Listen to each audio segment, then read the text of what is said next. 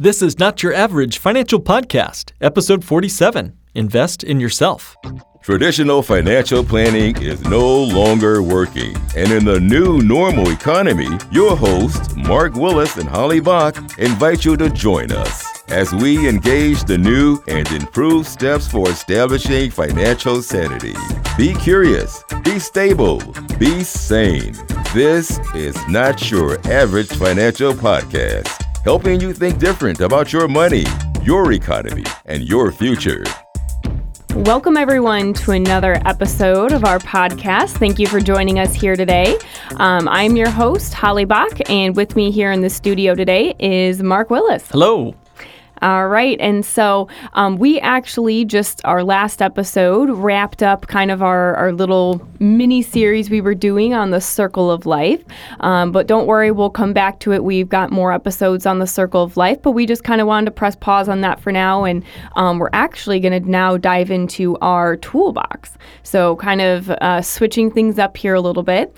And um, what we want to talk about today is something that, you know, may be of interest to some of you.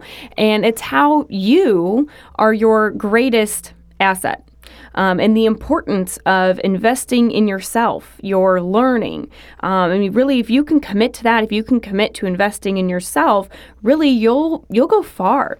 Um, and so, really, kind of the the first point we wanted to start out with is is just the importance of investing sorry, investing in your career, investing in yourself, investing in your career, and um, ultimately, you know, helping yourself build a larger income, which might sound a little funny, but we'll talk about in our episode here today um, how that is important. And so, some of this might sound obvious, uh, you know, as far as oh yeah, you know, in, in, invest in yourself, you're important, that sort of thing. But I think a lot of people actually overlook this idea of you know, truly trying to invest in advancing yourself um, in the name of trying to just be really disciplined with their money. Right. Yeah. I mean, if you had a box in the corner of your room that spit out sixty thousand bucks a year, wouldn't you want to make sure that that was a well-oiled machine and had plenty the of golden goose? Yeah, yeah. and wouldn't you maybe even want to, I don't know, add on additional parts and components to it and increase its volume so maybe it's spitting out eighty thousand dollars a year instead? Mm-hmm. You know, why is it any different when it's our own personal in, investment in ourselves. We are mm-hmm. our greatest asset, just like you said. We Holly. are our golden goose. Yeah. Things are getting deep real quick here. This is getting crazy. But but where I find most people's attention, again, I, I don't think it's an accident that we use the uh, metaphor of paying attention. So when you pay attention or you give your attention, you're you're literally handing over your greatest assets uh, to whatever it is that's calling on your attention uh, the latest commercial or whatever, right? And so obviously, you know, the the lowest level you might say is the person who gives all of their attention, pays all their attention uh, on things that are requiring money from them. That's actually a that makes you a depreciating asset, right? When you're buying a car that you can't afford, you are depreciating the value of your own certain person, your own asset. Uh, when you uh, you know do those things, right? But let's say you've called yourself up to a higher standard now you're listening to some of the financial gurus on the radio who are telling you to live cheap, to live within your means. And there's nothing that I'm going to complain about there mm-hmm. in terms of, you know, that the spirit of that, right? But I've actually seen a lot of people who really kind of go too far mm-hmm. in that regard. And they make that everything they pay attention to. Okay? So now if all we're doing is thinking about and working on how do we reduce our expenses – you know, I had a guy who listened to a radio show host um, uh, to try to get out of his student debt. They actually got rid of everything in their life, including their internet. Uh, that put like another. It was basically a forty dollar bill that they you know took out of their budget to throw an extra forty bucks a month on their student loans. Now I am all for hard work and getting out of debt, uh, but you know the husband had never finished college, and he decided to get into a manual labor job and his wife has been working in the exact same administrative position for nine years. So, you know, would it have been a better deal rather than the 20 hours they may have spent, you know, figuring out how to minimize their their expenses to put 20, 20 hours into, you know, getting some, you know, uh, additional uh, schooling in or some Saturday classes on how to increase their income or whatnot. You know, I just mm-hmm. think that, you know, where you pay attention uh, will be the outcome of your investment in yourself. So, of course, not everybody's given that same opportunity in life, and, and I don't want to make any claim to say that everyone needs to be a PhD in something. Uh, and certainly, I know some PhDs who are upside down financially anyway. um, but it does seem like that if you could put a little more attention or effort into advancing your career, that's what we mean today when we mean invest in yourself. Now, there's plenty of self help books out there that talk about other parts of this, but we're talking today about how to advance in your career, increase your income, and make that the primary focus of your attention, at least at the beginning. Mm-hmm. and you'll end up, you know, accomplishing your Yeah, goals a whole right. lot faster. That's right. You know, if you if you go about it that way, and you know, really also to be clear, you know, making a lot of money does not necessarily mean that you're wealthy. If you live, if you end up just living beyond your means. That's right. Um, you know, so it's not about making more to spend more. Um, but, you know, I would love to challenge you, our listeners, to just think about what it might look like to have a good balance. I think, you know, again, it comes back to this idea of balance. It's not all one or, you know, all one or and The nothing other. of the Mhm. other, you know, that sort of thing. Um, but just having a good balance of implementing sound financial practices, ha- still having discipline with your money, you know, so not letting the expenses get out of control, certainly, um, but also not letting all of that detract from what advancing your career can offer uh, as far as helping you accomplish your goals as well. That's right, exactly. And what I've kind of noticed, having worked with, you know, probably had several thousand conversations at this point with individuals across this country, and what I've noticed is, you know, early on anyway, wealth is created not by saving or investing. It's about increasing your income so that you can do that to a larger degree. So mm-hmm. if you put, you know, $500 in a brokerage account and it does, you know, a, a okay rate of return, what is that? You know, maybe 50, but maybe you earn $50 on that. But instead, if you put $500 into a course that you could take to learn how to invest, for example, or you know, into your um, you know your ongoing education and got a, some credentials or something, maybe that creates 10 grand a year of pay raises that you would have received otherwise. That's that's the kind of thing we're talking about here. You can't get rich uh, through subtraction. You know, if you can't squeeze that penny hard enough, you can't cut the bills down to the bone where you you know are using you're you're siphoning your neighbor's air conditioning so you don't have to pay the air electric bill. You can't get rich through subtraction. Instead, it, it's done through addition and then ultimately through multiplication. And that's what we mean by investing in yourself. You know, I, I recently spoke with a, a client who he's a freelance graphic designer and he's, you know, in his middle 20s. He's just getting started in life. And what I was so impressed by was he, in the midst of our conversation, admitted slash realized that he'd have to, you know, continue to build his graphic design practice, but he was willing not to cut the, the expenses down to the to the bone, but instead to increase his income. He's getting a side hustle, and so many of us are, right? Uh, so you know, most people, uh, I'd say most people have more money saved when they're 10 years old than when they get out of college. Mm-hmm. You know, it's just sort of sad slash crazy that Well, that's net the case. worth is certainly higher. Yeah, that's right. That's I true. regardless of the savings net worth account. with all the student loans. You're Yeah, exactly, exactly. right. So, you know, how, how do you increase your income? Well, okay, we've talked about it a little bit. Build your credentials, build your skills, build your reputation, and then be bold. And mighty forces will come to your aid, as they say. Be willing to accept any job at the start. You know, over time, you'll be able to get more particular about which jobs you take and that sort of thing. But right now, it's about taking out that toothbrush and scrubbing the bathroom floor. Uh, you know, so many people limit how much they can earn just based on their beliefs about themselves, right, Holly? Um, I think they also limit their income because they think it's based on their time. You know, oh, I'm not going to work if I'm not going to get paid at least X dollars per hour. Well, you know, I'd say the very best thing you could do, because I'm thinking about my life, and I'm thinking probably 75% of the work I do isn't paid for. but it's the 25 that is just awesome. You know, and I'm willing to do the other to work on that 25%. Mm-hmm.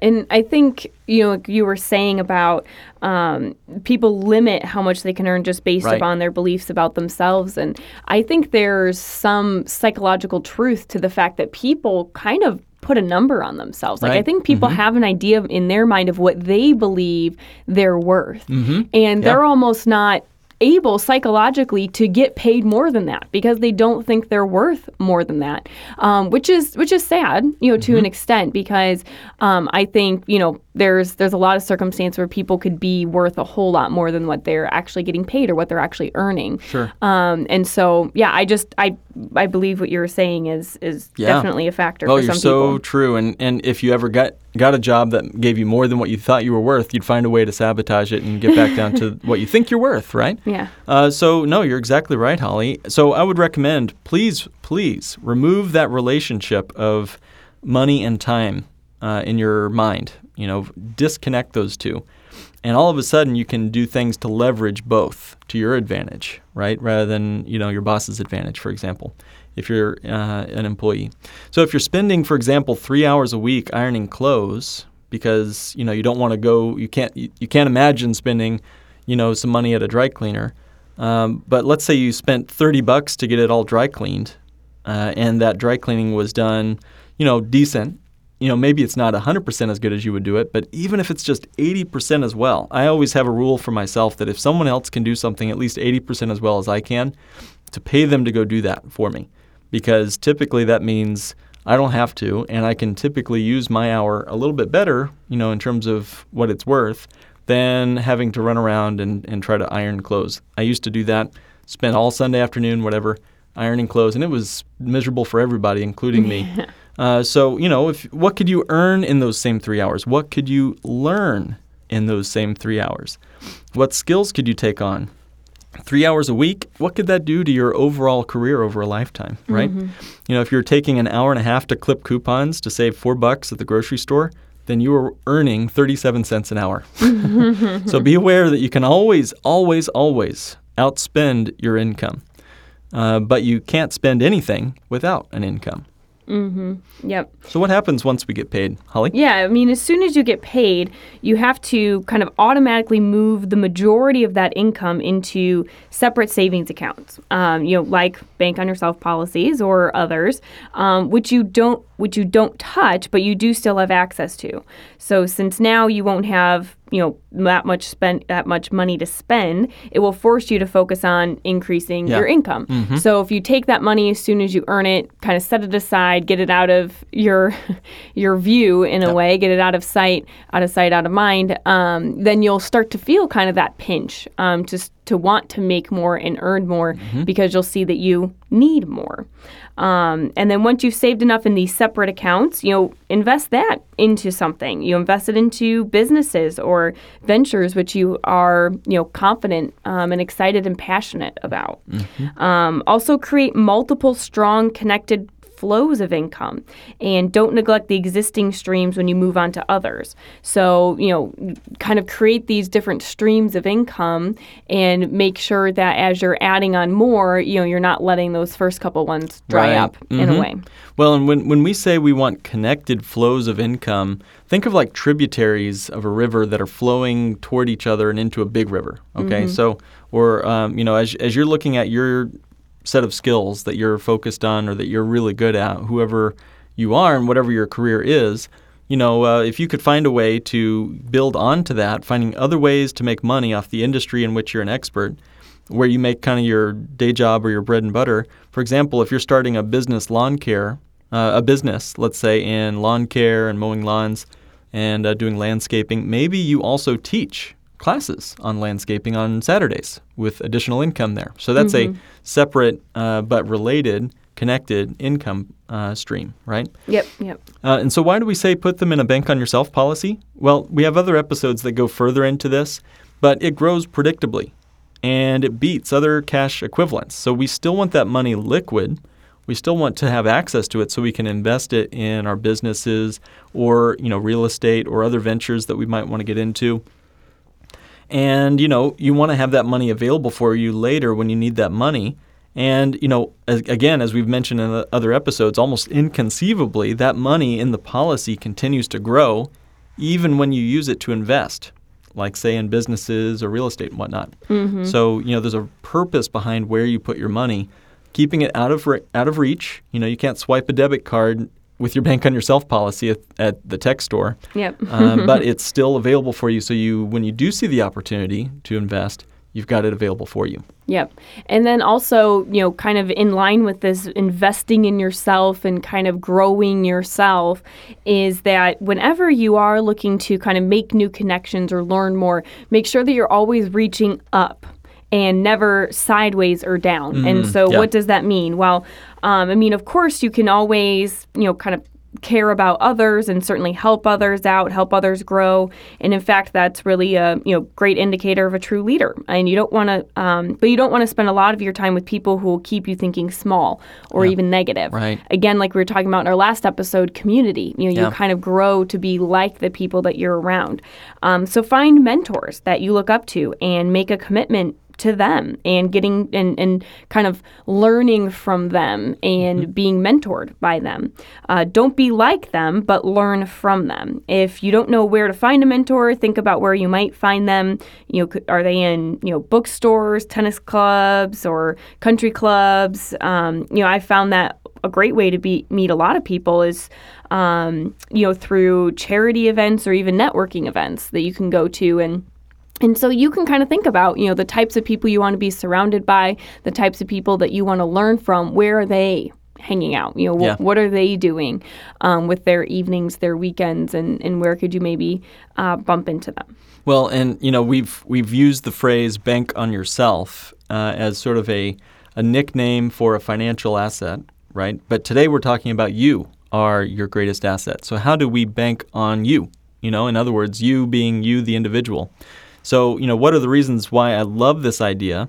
uh, of bank on yourself is it's this nice play on words. You know, it's not just about that financial tool, dividend paying whole life insurance that's built for cash accumulation and the ability to use it, you know, for all your banking needs in your life. But it's also a mindset, you know, learning to rely or be responsible for yourself, uh, learning to be 100% responsible for everything in your life. Even if you're not to blame for something, take responsibility. You know, I think that's so critical. I, I even go so far that if I know that uh, I didn't do something wrong, but it, I will take it upon my responsibility. If it's in my purview, if it's in my ability to do something about it, I want to take that responsibility and take my, you know, game to the next level. Even if it's not my problem, it's going to be my responsibility. Um, So taking the opposite of taking responsibility, of course, is playing the victim and that's like breaking compound interest in yourself. You know, if, you know, financially speaking, it's like taking all the money out of your out of your bank account and letting it drop to zero. You know, when you play the victim, you're giving uh, the attention, paying attention to something else that instead is the thing that's driving the ship, so to speak, of your life. You know, when you're you're blaming your circumstances as Right. to why you can never achieve a certain income level. You know, yeah. so then you're kind of removing, like you said, the responsibility from yourself to go out there and earn it and make it happen. And you're just saying, oh, because of these different factors and Yeah. these different circumstances, I'll never be able to make more than this. Oh, wow. Yeah, that's awesome. I think that so many people put their money in things that they can't control, whether it's a credit card or 401k, and then they blame the market or the bank whenever everything goes wrong. And so, victim mentality and your financial tool, I think, has a lot to do with one another. I, I know that's maybe sounds crazy, and I think that's also just just so happens coincidentally. Sometimes they call this uh, financial tool bank on yourself. They call it participating whole life. I want to participate in my whole life. Sorry for the pun there, but literally there's a relationship in my mind. If I have, you know, guarantees, predictability, access to my cash, use of it for anything I might need in my life, isn't that me taking responsibility? Isn't that me banking on myself, right?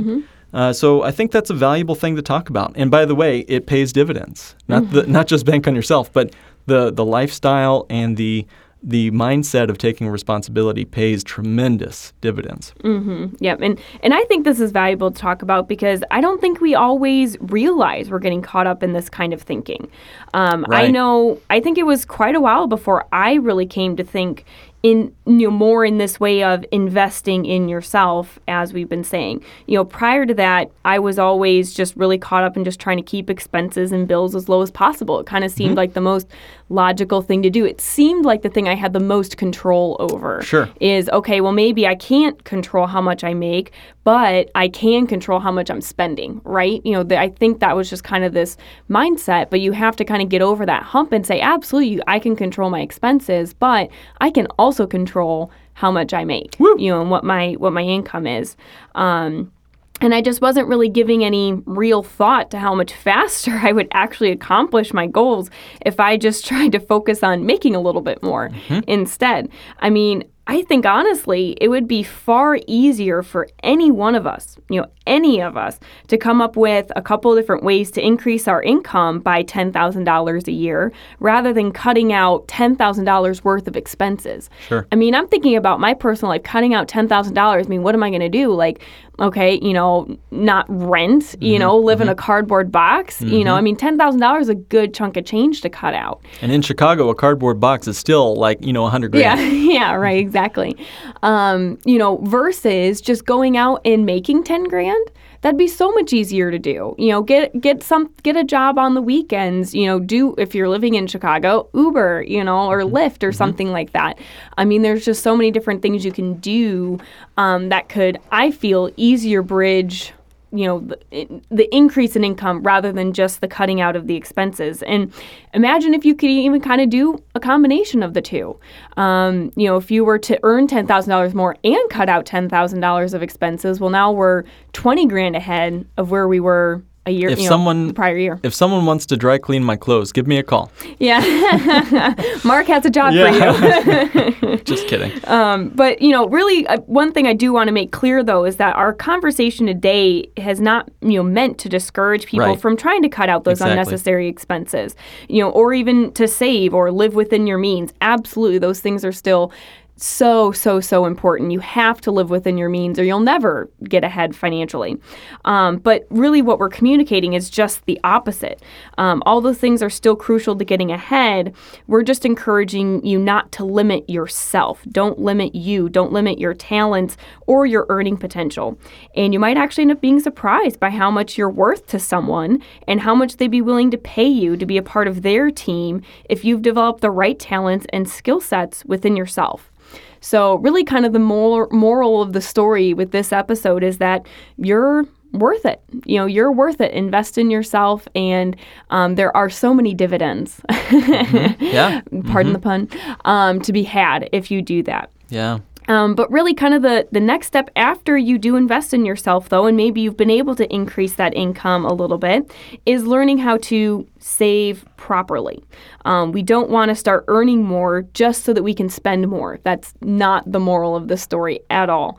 Um, we also we want to do it. We want to invest in ourselves and make more so we can save more. And actually, that's what our next um, our next episode is going to be all about. Um, when we're actually going to reopen our toolbox a little bit and dive into the secret formula to savings. Ooh, cool. So, um, just want to thank you all again for joining us for another episode of Not Your Average Financial Podcast, helping you think different about your money, your economy, and your future. This has been another episode of the Not Your Average Financial Podcast. To join a financial revolution and start thinking different about money, go to www.nyafinancialpodcast.com and click Request a Meeting. The topics presented in this podcast are for general information only and not for the purposes of providing legal, accounting, or investment advice. On such matters, please consult a professional who knows your specific situation.